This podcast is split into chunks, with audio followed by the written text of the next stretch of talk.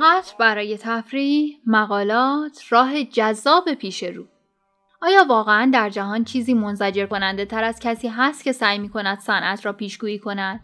منظورم افراد خود بزرگبینی هستند که سعی می‌کنند در این باره که قطار تفریحی تکنولوژی قرار است ما را به کجا ببرد پرچانگی می‌کنند.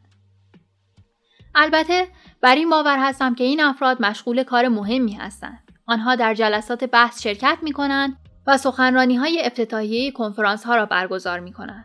منظورم جلسات و کنفرانس هایی هستند که مثل قارچ در حال رشد هستند.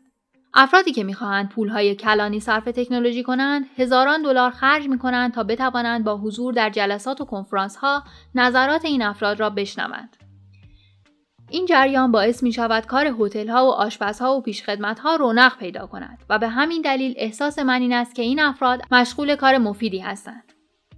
و حالا دیوید اصرار دارد که من هم به نوبه خودم یکی از آن فصلهای سنت به کجا می رود را بنویسم.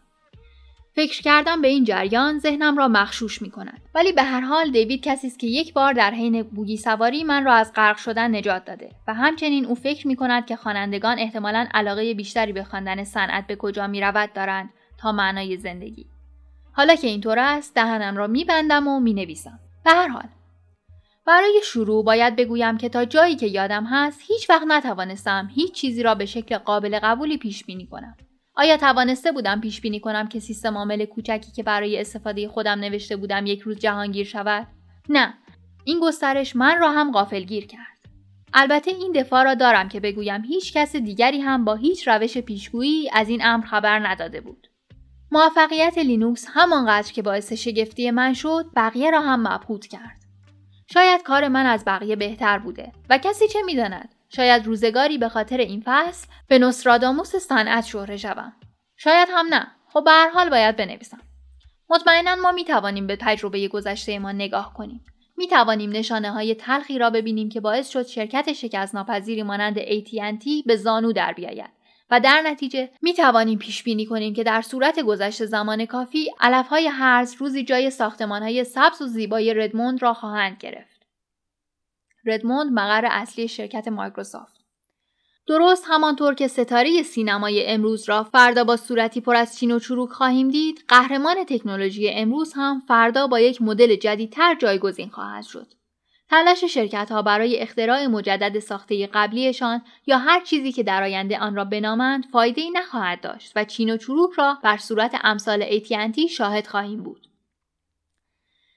بهتر است اسمش را تکامل بگذاریم. بحث پیچیده‌ای نیست، فقط این جریان ساده است که هیچ تجارتی تا ابد دوام نمی‌آورد. اما موتور این تکامل چیست؟ آیا مثل چیزی که بعضی‌ها فکر می‌کنند عامل این تکامل چیزی در درون خود تکنولوژی است که روزی باعث خواهد شد تا کامپیوترها آنقدر پیشرفت کنند که بر انسان چیره شوند و از نژاد ما چیزی جز کمی زباله به جای نماند؟ یا شاید هم دلیل این تکامل اختراعاتی باشند که یکی بعد از دیگری مشغول پیشبرد صنعت شدند؟ به نظر من هیچ کدام.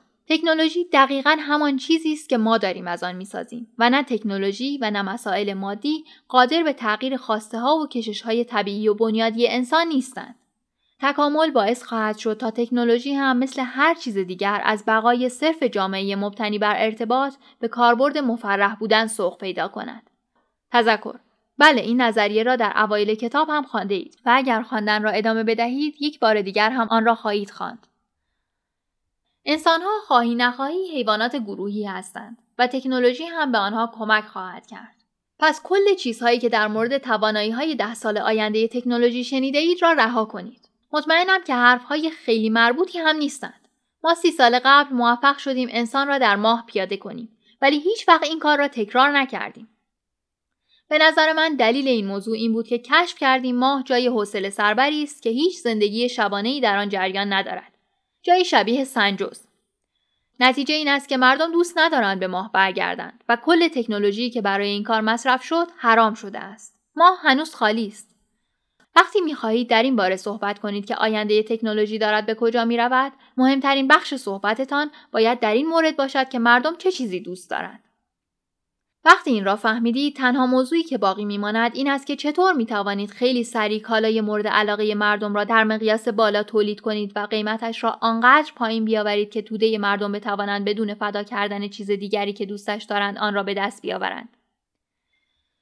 بقیه مسائل واقعا ارزشی ندارند. مواظب باشید چون قرار است کمی از موضوع پرت شویم. چیزی که واقعا میفروشد برداشت است، نه واقعیت. مثلا وقتی یک سفر دریایی میخرید، شرکت‌ها برداشت شما از آزادی، دریاهای شور و غذای خوب و کشتی عشاق را به شما میفروشند و نه واقعا یک کابین شلوغ و کوچک را. چیزی که مهم است این است که شما در کشتی مثل یک پرنده احساس آزادی کنید. همه اینها به چه معناست؟ اینها توضیح میدهند که برای مثال چرا مردم این همه در مورد پلی استیشن 2 سونی، یعنی پیشرفته‌ترین ابزار تکنولوژی امسال، هیجان دارند. آن هم حتی پیش از این که به بازار بیاید. البته چند روز بعد از اینکه این محصول به بازار عرضه شد مشغول نوشتن این خطوط هستم. به نظر من جامعه تفریح محور دارد واقعیت پیدا می‌کند. باید به مشکلی که در برداشت از کامپیوتر شخصی وجود دارد هم اشاره کنم. واضح است که صنعت کامپیوترهای شخصی نگران کنسول‌های بازی است و دلیل اصلی این امر هم آن است که سالها نگران آنها نبوده. چون فکر می‌کرده کنسول‌های بازی ابزارهای ارزان و کم ارزش هستند که هیچ تهدیدی برای کامپیوترهای شخصی شیک و گران به حساب نمی‌آیند. من شخصاً متقاعد شدم که اگر 15 سال دیگر هنوز مشغول بحث در مورد سیستم عامل باشیم و سیستم عامل هنوز چیز مهمی در کامپیوتر به حساب بیاید، به این معناست که در یک جای کار شدیداً مشکل داریم. این حرف شاید از طرف کسی که شهرتش را مدیون نوشتن یک سیستم عامل است عجیب به نظر برسد، ولی واقعیت این است که اگر آماری صحبت کنیم، هیچ کس سیستم عامل را نمی‌خواهد. در واقع کسی کامپیوتر را هم نمی‌خواهد. چیزی که اکثر ما می‌خواهیم یک اسباب بازی جادویی است که بتوانیم با آن در وب گشت بزنیم، مشق‌های ترم را بنویسیم، با آن بازی کنیم، حساب‌های ما را نگه داریم و اینجور کارها. تقریباً همه افراد ترجیح می‌دهند که بدون اطلاع از حضور کامپیوتر یا سیستم عامل بتوانند به این کارها برسند. به همین دلیل است که بسیاری از تحلیلگران از دستگاه‌هایی مثل پلی استیشن 2 سونی خوششان می‌آید. آنها می‌بینند که این دستگاه‌های ساده به سرعت در حال فتح برخی از قلمروهای کامپیوترهای شخصی هستند، بدون اینکه کسی از مهاجرت به آنها بترسد یا نگران باشد که نتواند با آنها کار کند.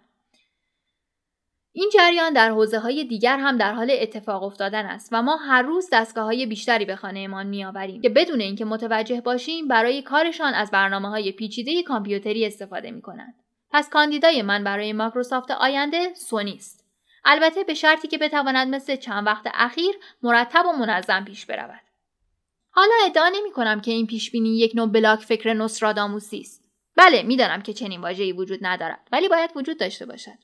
احتمالاً افراد دیگری هستند که با پیشبینی من موافقند، اما من لازم می‌بینم کمی مفصل‌تر بحث کنم و بگویم که چرا این جریان در حال رخ دادن است. من آنگونه که خیلی‌ها قبلاً به آن اشاره کردند، مرگ کامپیوترهای شخصی را پیشبینی نمی‌کنم. دلیل پایه‌ای قدرت کامپیوترهای شخصی همیشه با آنها خواهد بود. این کامپیوترهای همه کاره در دنیای کامپیوتر معادل چاقوی سوئیسی هستند. این دستگاه‌ها پیچیده هستند و کسانی که از تکنولوژی خوششان نمی‌آیند را می‌ترسانند. اتفاقاً قدرت آنها هم در همین است، چون یک ابزار تک منظوره نیستند که فقط برای یک کار طراحی شده باشند. قابلیت تطبیق و انعطاف‌پذیری دقیقاً همان چیزی است که آنها را جذاب می‌کند. حالا می‌رسیم به نکته مشترکی که کلیه این ابزارها را به هم متصل می‌کند: ارتباطات. همه جا شما نمی‌توانید 2 ساعت را بدون چک کردن ایمیل سپری کنید. مشکلی نیست معتاد عزیز. احساس گناه می‌کنید از اینکه یک روز را به دور از کامپیوتر و در ساحل سپری کنید؟ اشکالی ندارد. حالا این امکان فراهم شده که در ساحل باشید و کماکان به اینترنت متصل بمانید. یادتان باشد چیزی که خوب فروش می‌رود واقعیت نیست، بلکه احساس است. احتمال اینکه شما واقعاً به کنار دریا بروید خیلی کم است، اما احساس آزادی رفتن به آنجا و قطع نشدن ارتباطات چیزی است که به خوبی فروش می‌رود. اینجا بالاخره اندازه مهم شده.